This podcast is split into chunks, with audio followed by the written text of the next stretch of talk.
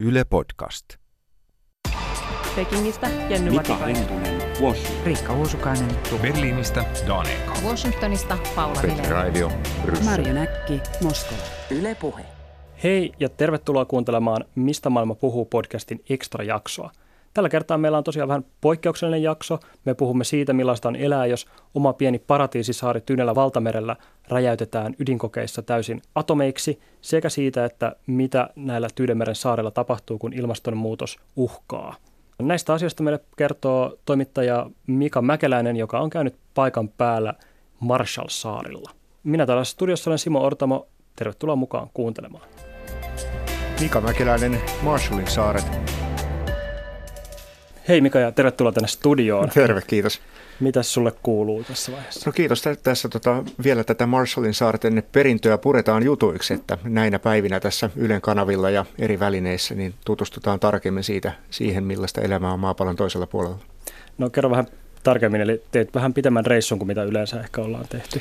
Joo, tämä oli varmaan mun pisin yksittäinen juttukeikka, mitä mä oon tehnytkään. Et sinne ei ole ihan yksinkertaista päästä, että jos karttapallon pyöräyttää toisinpäin ja katsoo sitä niin, että siellä on vaan sinistä näkyvissä, niin kaikkihan nämä Tyynemeren saarivaltiot on semmoisia pieniä roskia siellä sinisen keskellä ja Marshallin saaret on yksi niistä kaikkein syrjäisimmistä. 4000 kilsaa Havailta ja suunnilleen 4000 Japanista ja vielä samat 4000 kilsaa Australiaan. Aika lailla keskellä ei mitään. No millä tavalla sinne pääsee? No Suomesta sinne pääsee parissa vuorokaudessa lentämällä. Hmm. Marshallin saaret on oikeastaan kahden lentoyhtiön varassa. Yhteydet ei ole kauhean hyvät. No kuvaile sitten matkaa, lensit sinne, sitten lähdit siitä Inevetakin saarelle käsittääkseni. Joo, tämä Enewitak on vielä sitten ihan Marshallin saarten mittakaavassa todella syrjäinen paikka. Se on näitä Marshallin saarten syrjäisimpiä atolleja. Tämä valtiohan on sellainen, että siellä nämä atollit on hyvin pienikokoisia, maata on todella vähän, mutta vettä on senkin edestä ja Enewitakin atolli sijaitsee yli 1100 kilometriä pääkaupungista Majurosta, että se on vähän sama kuin Helsingistä lähtisi Lapin perukoille, mutta kulkuyhteydet on vähän toisenlaiset. Enevitakilla normaalisti käy yhteysalus neljä kertaa vuodessa, semmoinen huoltoalus, jonka avulla sitten asukkaat saa ruokaa ja näin. Mutta sen aikataulut ei nyt sitten osunut oikein, oikein meille, niin meidän piti hankkiuta tämmöisen pienen katamaraanin matkaan, jota lähinnä tavaran kuljetuksiin käytetään sitten atollien välillä. Ja oikeastaan sinne päin mennessä kaikki sujui ihan hyvin, kun oli myötätuuli ja näin päästiin neljässä päivässä, mutta sitten paluumatka oli huomattavan paljon hankalampi, että oli vähän kovempaa merenkäyntiä ja vastatuuli ja kuusi päivää sitten oltiin siellä meren ja auringon armoilla. Millaista on matkata kuusi päivää keskellä tyyntä merta? Kyllähän se aika sellainen ontto ja autio-olo siellä tulee, että jos jotain siellä käy, niin sinne jää. Mm. Et siellä ei oikeastaan tämmöistä normaalia laivaliikennettä näy missään ja, ja olot oli aika lailla askeettiset tällä meidän veneellä, että meille tuli itse asiassa vähän ruoastakin siellä pulaa ja ju, juomavedestä myös ja, ja näin. Et, ja sitten oikeastaan veneessä ei ollut kauheasti suojaa, että, että siellä oltiin vähän niin kuin auringonpahteiden sateen armoilla ja mäkin siinä sitten saan auringonpistuksen ja Linnanmäki on ihan hauskaa, kieputtimet, jos niissä voi olla minuutin tai kaksi, mutta sitten sitä jos jatkuu kuusi päivää putkeen, niin sitten se ei enää ole hauskaa. No ei varmasti. No mikä sitten sai sut lähtemään sinne? Mitä, mitä löytyi periltä sitten siellä Enevetakilta? No tässä on taustalla se, että mä olin joskus aikoinaan, siitä on vuosia tai vuosikymmeniä, mä olin nähnyt kuvan tästä tämmöisestä ydinjätehaudasta keskellä tyyntä valtamerta ja se, oli, se kuva teki muhun aivan valtavan vaikutuksen. Eli siellä on Marshallin saarilla Enevitakin atollilla Ranit-nimisellä saarella on ydinjätehauta, joka on semmoinen pyöreä betonikupu, vähän yli 100 metriä halkasijaltaan. Ja kun mä näin niitä kuvia siitä, se näyttää ihan siltä, kun olisi joku UFO laskeutunut koskemattomaan paratiisiin, tehnyt mm. pakkolaskun sinne ja syöksynyt maan sisään. Se oli aivan käsittämätön se vastakohta, sen neitseellisen, kauniin, paratiisimaisen luonnon ja sitten tämmöinen kolho ihmisen rakentama betonimöhkele, joka itse asiassa sitten kätkee vielä alleen radioaktiivista saastetta. Tämä, tämä oli jotenkin muista niin absurdi paikka. Mä ajattelin, mm. että tämä on sellainen tarina, mistä tämä on syntynyt, miksi se on siellä. Että tämän mä haluan joskus kertoa suomalaisille ja nyt onneksi oli siihen mahdollisuus. Hienoa. No kerro pieni tiivistelmä tarinasta tai semmoinen, saamme käsityksen. Joo, Marshallin saaret joutu aika on joutunut kokemaan aika kovia toisen maailmansodan aikana. Japani miehittene, miehitysvalta oli hyvin ankara. Yhdysvallat tuli sitten vapauttajana, valtasi nämä Japanin hallussaan pitämät alueet. Ja sodan jälkeen Marshallin saarelaiset oli Yhdysvalloille vähän niin kuin kiitollisuuden velassa, että kun he oli, oli vapauttajia, niin ei kauheasti uskallettu panna hanttiin, kun sitten Yhdysvallat ehdotti, että mitäs jos me käyttäisikin näitä saaria ydinkoealueena. Aivan. USAssa järkeiltiin, että tietysti tämmöisiä isompia ydinkokeita ei oikein kannata ja voikkaan Manner-Yhdysvalloissa toteuttaa, koska siellä on asukastiheys vähän toista luokkaa ja saasteet leviää asutuille alueille ja näin. Että ne ydinkokeet haluttiin pääosin, voimakkaimmat ydinkokeet varsinkin, niin tehdä sitten mahdollisimman kaukana Yhdysvalloista. Ja kun Yhdysvallat oli sitten tämän alueen haltijana, niin katsottiin, että Marshallin saaret on aika hyvä paikka, siellä on vähän ihmisiä. Ja sieltä valittiin kaksi atollia, Enewetak ja Bikini. Bikini on suomalaisille vähän tutumpi. Ja näiden atollien asukkaat evakuoitiin muualle ja 12 vuoden ajan näillä saarilla räjäytettiin valtava määrä ydinpommeja. 67 ydinkoetta yhteensä. Tosiaan pitäisi ehkä kertoa nopeasti vielä tämä Bikinin tarina. Eli Bikini tunnetaan vissiin siitä, että samaan aikaan kun lanseerattiin Bikini uimapuku, räjäytettiin näitä pommeja kauniilla paratiisisaarilla ja sitten mainosmiehet keksi, että tämähän on hyvä yhdistelmä. Joo, ja silloinhan tietysti ydinkokeisiin suhtautuen oli vähän eri, erilaista kuin nykyään, että ne nähtiin tämmöisenä edistyksen merkkinä ja tavallaan hyvän voimana. Katsottiin, että niillä ylläpidetään rauhaa maailmassa. Aivan. No mitä tämä edistys sitten teki näille itse asukkaille? Ne, he joutuivat muuttamaan pois omilta kotisaariltaan. No asukkaille tällä on ollut monenlaisia seurauksia. Tosiaan ihan välittömästi se, että heidät evakuoitiin toisille pienemmille atolleille, joissa elinolosuhteet oli paljon huonommat. Ne oli asumattomia atolleja ja ne oli asumattomia syystä sen takia, että ne ei tarjonnut riittäviä elämisen mahdollisuuksia edes sille väestölle, joka silloin oli suhteellisen pieni, suunnilleen 150 enevetakilaista ja saman verran bikiniläisiä. Mutta käytännössä johti siihen, että asukkaat näki nälkää näillä uusilla atolleilla ja kun heidät sitten muutaman kymmenen vuoden päästä päästettiin takaisin Enevetakille, paine tähän kotiuttamiseen kasvo koko ajan. Ja Yhdysvallat sitten suostui siihen, että no okei, siivotaan Enevetakin atolle. Tai ainakin osa siitä, että nämä asukkaat pääsee evakosta. Ja silloin rakennettiin tämä ydinjätehauta jonne sitten kärrättiin tätä radioaktiivista pintamaata ja muuta radioaktiivista jätettä. Ja asukkaat tuotiin takas Enevetakin saarelle. Ja nimenomaan tälle yhdelle saarelle, Atollilla oli yli 40 saarta, mutta oikeastaan elinkelpoisia niistä oli vaan sitten ydinkokeiden ja tämän siivoustyön jälkeen muutama. Ja tavallaan kaikki perinteiset elinkeinot oli siinä vaiheessa tuhottu. Ei ollut enää vanhoja kalastuksen ja kanootin teon taitajia, ja asukkaat on siitä lähtien elänyt täysin Yhdysvaltain tuen varassa. Heille tuodaan neljä kertaa vuodessa ruokaa, heille annetaan rahaa. Tämä tuen määrä on reilu 600 euroa per nuppi per asukas ja useimmille se riittää elämiseen.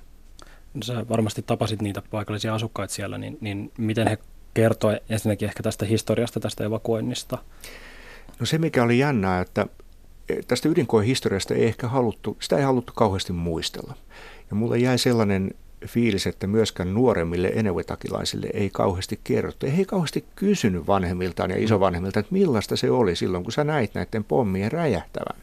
Mielikuvat tästä ydinkoehistoriasta, vaikka eihän sitä nyt niin kauhean pitkä aikaa ole, 6-70 vuotta, niin oli aika epämääräisiä mainitsit, että he saavat 600 euroa vuodessa, niin se ei todella hirveän paljon ole, eli, eli näyttikö se hyvin köyhältä sitten se paikka? No kyllä se aika köyhää on. Yhdysvallat rakensi näille Enewettakin asukkaille betonisia taloja silloin vuonna 80 samassa yhteydessä, kun tätä atollia puhdistettiin ja korjattiin uudestaan asumiskelpoiseksi. Eihän nämä asunnot nyt mitään luksusta ole, mutta ne nyt kuitenkin pitää sään ulkopuolella ja näin eikä ole enää kauhean hyvässä kunnossa. Siitä on kuitenkin 40 vuotta, kun ne on rakennettu. Mutta tavallaan mitään kauhean paljon uutta sinne ei ole varaa rakentaa. Marshallin saaret valtiona on köyhä, Enevitak saarena on köyhä, ja ihmiset elää tämän tuen lisäksi lähinnä omavaraistaloudessa. Ei heillä mm. ole mitään juurikaan ylimääräisiä tulonlähteitä, paitsi kaksi mielenkiintoista asiaa. Ydinkokeiden takia tänne ympäristöön on jäänyt paljon kuparikaapeleita. Niitä käytettiin näiden eri viestiyhteyksien välillä ympäri tätä atollia. Ja näitä kuparikaapeleita on sitten saarten maaperässä, hiekassa ja myös siellä merenpohjassa todella paljon. Ja niin kuin me tiedetään, niin kuparin uusiokäyttö on helppoa, sitä käytettyä kuparia kerätään, sulatetaan ja käytetään uudelleen. Ja tällä saarella on yksi erikoinen tyyppi, se on yksi kiinalainen kauppias mm-hmm. ja se ostaa tämän kuparin. Maksaa siitä muistaakseni puolitoista dollaria kilolta näille saarelaisille ja miehethän sitten käy kaivamassa ja sukeltamassa sitä kuparia ja raahaa sitä tälle kiinalaiselle kauppialle. Sitä on siis luokkaan, niin kuin, jos nyt oikein muistan, niin 10-20 tonnia vuodessa tullut aikaisemmin tätä kuparia. Nyt sen määrä on huomattavasti vähentynyt ja vähenee koko ajan lisää. Mutta sitten toinen näiden kuparikaapaleiden lisäksi on se, että siellä merenpohjasta löytyy pyramidikotiloita. Ne on semmoisia jänniä kolmiomuotoisia, vähän niin kuin pyramidimuotoisia kotiloita. Ja niitä kun, niitä kun kiilotetaan, niin niistä saadaan tämmöistä helmiäisen näköisiä pintoja ja ne viedään myös Kiinaan. Niistä tehdään sitten koruja ja näistä maksetaan myös sitten dollari kilolta näille, näille miehille. Että kotiloita ja kuparia siellä kerätään ja tällä tavalla saadaan vähän taskurahaa sitten. Ja, ja siis he menee siis niille saarille, missä, missä on räjäytetty pommeja, josta sitten näitä... Joo, ihan mille saarille vaan. Ja itse asiassa tämä Ranitin saari, jossa, jossa on tämä ydinjätehauta, ja joka on näitä saastuneempia paikkoja Enevitakin atollilla, niin siellä kuparikaapeleita on ainakin ollut erityisen paljon, joten ihan estoatte sitä on käyty sieltä kaivamassa. Ja Kuinka vaarallista tämä on, että säteileekö tämä kupari? Tai no, pa- paikalliset itse uskoo, että tämä on vaarallista. Enevetakin kunnanjohtaja ja muut on sitä mieltä, että tämä aiheuttaa sairauksia ja vakavia seurauksia siellä ihmisille. Ja sitten on hirveän vaikea sanoa, koska ei näitä kuparilasteja ole, niiden säteilypitoisuuksia ole varmaankaan niin kuin mitenkään järjestelmällisesti missään vaiheessa mitattu. Ja kiinalainen kauppias itse asiassa sanoi, että ostajaa se ei kiinnosta. eli, eli säteilee se miten paljon tahansa. Mä pääsen tekemään ihan tämmöisen yksittäisen pistokokeen, tökkäsin säteilymittarin sinne kuparikaapeleiden sekaan ja kotiloiden sekaan myös. Ja nämä tulokset oli kyllä ihan, ihan ei, ei mitenkään hälyttäviä, että se oli ihan vastasta tätä ympäristön taustasäteilyä eikä yhtään sen korkeampi. Joo. No entä sitten isommin niillä saarilla, että onko ne säteileviä saaria, onko tässä ollut terveysvaikutuksia näillä rehdyksellä? E, no joo, siellä on tietysti kahdenlaista radioaktiivista ainetta. Siellä on kesiumia ja plutoniumia ja kesiumin, e, kesium hajoaa luonnossa paljon nopeammin. Et, et sen kesiumin aiheuttama saaste vuosikymmenten kuluessa niin, niin vähenee murto-osaan ja plutonium taas säilyy ympäristössä paljon pidempään. Sen puolintumisaika on 24 000 vuotta. Eli sinne hmm. plutoniummäärät ei, ei kyllä kauhean radikaalisti ja kauhean nopeasti vähene. Mutta tota, sikäli kun näitä ympäristön säteilypitoisuuksia on mitattu, niin tokihan ne on tämmöistä esimerkiksi vedessä ja maaperässä atollin pohjassa, niin ne on huomattavan paljon suurempia kuin mitä ne on maailmanmerissä keskimäärin. Mutta toisaalta Enewitakilla ja Marshallin saarella ylipäätään siellä ei ole tämmöistä uraanin aiheuttamaa luonnon radioaktiivisuutta, mikä esimerkiksi mm. Suomessa nostaa tätä ympäristön taustasäteilyä todella paljon. Ja sen takia niin itse asiassa enevitakilaiset saa vähemmän säteilyä kuin esimerkiksi suomalaiset keskimäärin. Ja, ja sitä on myös hyvin tarkkaan mitattu siellä, koska paikalliset ymmärrettävästi on huolissaan mm. säteilymääristä, niin Yhdysvaltain energiaministeri on rakentanut sinne säteilylaboratorion, jossa paikalliset voi käydä mittauttamassa säteilyarvonsa.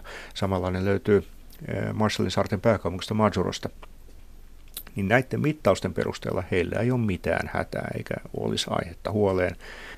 On, onko nämä niin kuin tavallaan tulokset niin kuin sitten rauhoittaneet enevetakilaisten mieltä? No, se, no siinäpä se on. Ne ei, ne ei ole rauhoittanut. Että tule, näitä tutkimuksia on tehnyt nimenomaan yhdysvaltalaiset tutkijat Yhdysvaltain rahoituksella. Ja Marshallin saarilla ei ajatella, että he olisivat puolueettomia ja luotettavia, koska Yhdysvallat on nämä ydinkokeet myös tehnyt. Ja paradoksaalisesti se, että tavallaan heidän säteilypitoisuuksiaan yritetään tarkkaan seurata näillä säteilymittauksilla laboratoriossa ja muuten, niin se on vaan lisännyt sitä huolta, että kun tätä näin tarkkaan mitataan, niin tässä täytyy olla jotain mm, hämärää ja vaarallista ja säteilyn aiheuttamat pelot on siellä hyvin yleisiä. Onko sillä sitten ollut muuta vaikutuksia tai siis voisin itse kuvitella, että paikka, joka on tunnetaan nimenomaan ydinkokeista, niin ei, ei varmaan houkuttele ihmisiä käymään. Joo, nämä on, nämä on, nämä on tietysti tällaiset mielikuvat, niin on ehkä pidemmän päälle tuhosampia. Ja vaikuttaa just siihen, että millainen Enevotakin taloudellinen tulevaisuus sitten voi olla. Sehän olisi periaatteessa kaunis atolli, kaunis saari. Sinne voisi tulla turisteja, mutta kuka sinne lähtee? Se vaatisi vähän, vähän liikaa rohkeutta ehkä sitten keskivertoturistilta lähteä tämmöiseen paikkaan. Sitä paitsi se, että on syrjässä ja sinne on äärimmäisen huonot liikenneyhteydet ja näin. Myöskin mi, mi, mitä tahansa siellä atollilla tuotetaan, niin sen myyminen maailmalle on aika vaikeaa, koska ihmiset oikopäätä yhdistää sen ydinkokeisiin ja ajattelee, että tässähän saattaa olla säteilyä. Aivan. Ja näillä Tyynemeren pikkusaarilla, melkein kaikilla Tyynemeren pikkusaarilla oikeastaan ainoa sellainen luontainen elinkeino, millä ne voi jotain tienata, on koukospähkinät. Koukospähkinöistä saadaan kopraa, sitä siemenvalkuaista, mikä on siellä sisällä, ja siitä voidaan puristamalla tehdä koukosöljyä. Ja sille on ihan, se on maailmalla haluttu tuote, sille on maailmanmarkkinat, mutta ensinnäkin Marshallin saarten tapaiselta syrjäiseltä paikalta, niin sen roudaaminen sinne maailmalle maksaa liikaa. Se on erittäin huonoa bisnestä Marshallin saarilla. Ja toiseksi Marshallin saarilla sitä jalostaa valtiollinen yhtiö Tobolar, joka ei suostu ottamaan Enevetakin atollilta näitä koukospähkinöitä. Juuri sen takia, että asiakkaat, potentiaaliset asiakkaat saattaa sitten pelätä, että onko tämä radioaktiivista. Mika Mäkeläinen, Marshallin saaret, Puhutaan seuraavaksi ehkä tarkemminkin siitä, miltä sitten näyttää niin kuin Enevetakilaisten, Marshall-saarelaisten tulevaisuus. Eli mainitsit, että tosiaan he saavat Yhdysvalloilta apua. Onko tämä apu, jatkuuko tämä ikuisesti vai ei? Joo, tätä apua on nyt tullut sitten vuosikymmenten mittaan jo ennen kuin Marshallin saaret itsenäistyi ja myös itsenäistymisen jälkeen. Ja se on, se on, se on niin todella merkittävää. Yli puolet valtion tuloista tulee Yhdysvalloilta ja vastaa noin kolmasosa maan bruttokansantuotteesta. Mutta Yhdysvallat ei halua jatkaa tätä loputtomasti ja nyt on, on sovittu niin, että vuonna 2023 tämä avun luonne muuttuu. Yhdysvaltain ja pienessä määrin Taivanin avustuksella on kerätty rahastoa, jonka tuotoilla pitäisi korvata tämä Yhdysvaltain kehitysapu ja muu talousapu vuodesta 2023 lähtien. No käytännössä tämän rahaston tuoton ei uskota yltävän lähellekään sitä tasoa, miten Yhdysvallat tällä hetkellä avustaa Marshallin saaria, joten siellä varaudutaan ja pelätään sitä, että taloustilanne kurjistuu huomattavasti neljän vuoden päästä sen takia, että Yhdysvaltain apu vähenee ja sen luonne muuttuu. Eli siellä varmaan pitäisi keksiä jonkinlaista uutta taloudellista toimintaa sitten? Tämän. No siellä pitäisi keksiä ja siellä on tietysti kovasti yritetty keksiä uutta taloudellista toimintaa ja se, mistä viime vuosina on saatu paljon enemmän rahaa kuin aikaisemmin, on kalastusoikeudet. Marshallin saarten ympärillä on hyvin rikkaat kalavedet, tonni kalaa ja boniitteja, että Suomessakin, jos kaupan hyllyltä ottaa tonnikalapurkin, niin se pitää käytännössä useimmiten sisällään boniittia, joka on tämmöinen tonnikalan sukunen pienempi kala. Ja se on todennäköisimmin Tyyneltä mereltä pyydetty ja Marshallin saaret yhdessä naapurivaltioittensa kanssa niin on luonut yhteisiä pelisääntöjä tälle tonnikala, tonnikalan kalastukselle ja sitä kautta sitten saa huomattavasti paremmat kalastuslupatulot kuin aikaisemmin. Se on tällä hetkellä kaupallisesti tärkein tulonlähde Marshallin saarelle. Joo. Mutta siinäkin varmaan pitää miettiä sitä kestävyyttä, että kalakantoja ainakin maailmanlaajuisestihan niin ylikalastetaan aika Toki, määrin. joo. Ja, ja tässä tavallaan näiden yhteisten pelisääntöjen yksi tarkoitus on ollut se, että ei anneta mahdollisuutta mennä sieltä, missä aita on ikään kuin matalin, eli kaikki nämä valtiot tarjoaa kalastusyhtiöille samanlaisia pelisääntöjä siitä, että miten saa kalastaa, missä saa kalastaa ja mihin hintaan. Joo. Entä sitten toinen, mikä varmasti koskee Marshallisaarten ohella kaikkia Tyynemeren saaria, on tietenkin ilmastonmuutos. Eli se, että käsittääkseni merenpinta saattaa nousta huomattavasti kiinni ilmastonmuutoksen seurauksena. Miten, onko he varautuneet tähän? Joo, tämä on, tämä on, tämä on akuutti ja iso ongelma Marshallin saarilla ja siellä on nähtävästi tiettyä toivottomuutta tämän suhteen. Marshallin saaret on hyvin aktiivinen maailmalla ilmastopolitiikan vaikuttajana ja heidän johtavat poliitikot kiertää koko ajan vähän niin kuin matkasaarnaajina maailmalla varoittamassa ilmastonmuutoksesta, koska Marshallin saaret on muodostunut atolleista. Se tarkoittaa sitä, että ne yltää ihan vain muutama metri merenpinnan yläpuolella ja ne on niitä ensimmäisiä saarivaltioita, jotka hukkuu ja tuhoutuu, kun merenpinta Joo. ennen pitkään nousee – ja Marshallin saarilla ollaan erityisen huolissaan siitä, että todennäköisesti tarvitsee edes odottaa sitä, että merenpinta varsinaisesti nousee ja hukuttaa ne saaret, vaan se, että pienikin merenpinnan nousu lisää myrskyjä, lisää sitä todennäköisyyttä, että aallot vyöryy saarten yli. Se aiheuttaa siellä joka vuosi valtavia taloudellisia tuhoja ja se lisää pohjaveden suolaisuutta. Hmm. Eli näistä juomavettä ei enää saa entiseen malliin ja, ja jos, jos pohjaveden suolapitoisuus nousee liian korkeaksi, niin se käytännössä tarkoittaa sitä, että näistä atollista tulee asuinkelvottomia. Sademäärät ei, ei riitä siihen, että tätä vettä maanviljelyyn ja juomis ihmisten käyttöön saataisiin tarpeeksi. No, no se kuulostaa aika toivottomalta. Näkyykö nämä vaikutukset jo nyt? No ne näkyy esimerkiksi siellä Enevitakin atollilla sillä tavalla jo, että, että sadot on pienentynyt ja jotkut kasvit, mitä viljelykasvit, niitä pystyttiin aikaisemmin siellä viljelemään, niin niitä ei enää pystytä, pystytä viljelemään. Tokihan tämän on, on keksitty keinoja, jolla, jolla suolasta vedestä voidaan tehdä makeita vettä, mutta se ei ole mitenkään halpaa ja Marshallin saaret on köyhä valtio. Joo. No miten sitten ihmiset itse suhtautuu siihen? Onko heillä jotain suunnitelmia No heidän takaportti on tähän mennessä ollut siirtolaisuus. Ja. Kolmannes Marshallin saarten asukkaista on muuttanut Yhdysvaltoihin. Ja tämä perustuu siihen, siihen, että kun Marshallin saaret itsenäistyi ja Yhdysvallat ja Marshallin saaret teki sopimuksen maittensa suhteesta, niin saarelaisille annettiin mahdollisuus elää ja opiskella ja tehdä töitä vapaasti Yhdysvalloissa ilman mitään viisumirajoituksia. Ja heistä suuri osa on käyttänyt tätä tila- tilaisuutta hyväkseen sen takia, että Marshallin saarilla ei oikein ole sellaista taloudellista toimintaa ja, ja ei nähdä, että sillä olisi kauheasti tulevaisuutta ja, ja sen takia niin hyvin suuri osa väestöstä on muuttanut enemmän tai vähemmän pysyvästi Yhdysvaltoihin ja tekee siellä vaikka ihan hanttihommiakin, niin tienaa moninkertaisesti sen, mitä pystyy ansaitsemaan Marshallin saarella. Joo. Tapasit sä ihmisiä, jotka sitten yrittäisi siellä itse paikan päällä parantaa tilannetta? Toki, toki sitä yritetään, mutta tosiaan nämä uhat on, on ne tuntuu hirveän jotenkin voimakkaina ja musertavina tällä mm. hetkellä, että, että, että tämä taloudellinen tulevaisuus, kun se on niin epävarma, kun ei tiedetä, että mm. mistä maa saa tulonsa muutaman vuoden päästä, ja sitten pidemmän päälle ilmastonmuutoksen vaikutukset. Kumpaankaan ei ole tavallaan mitään kauhean hyviä konsteja keksitty. Mm.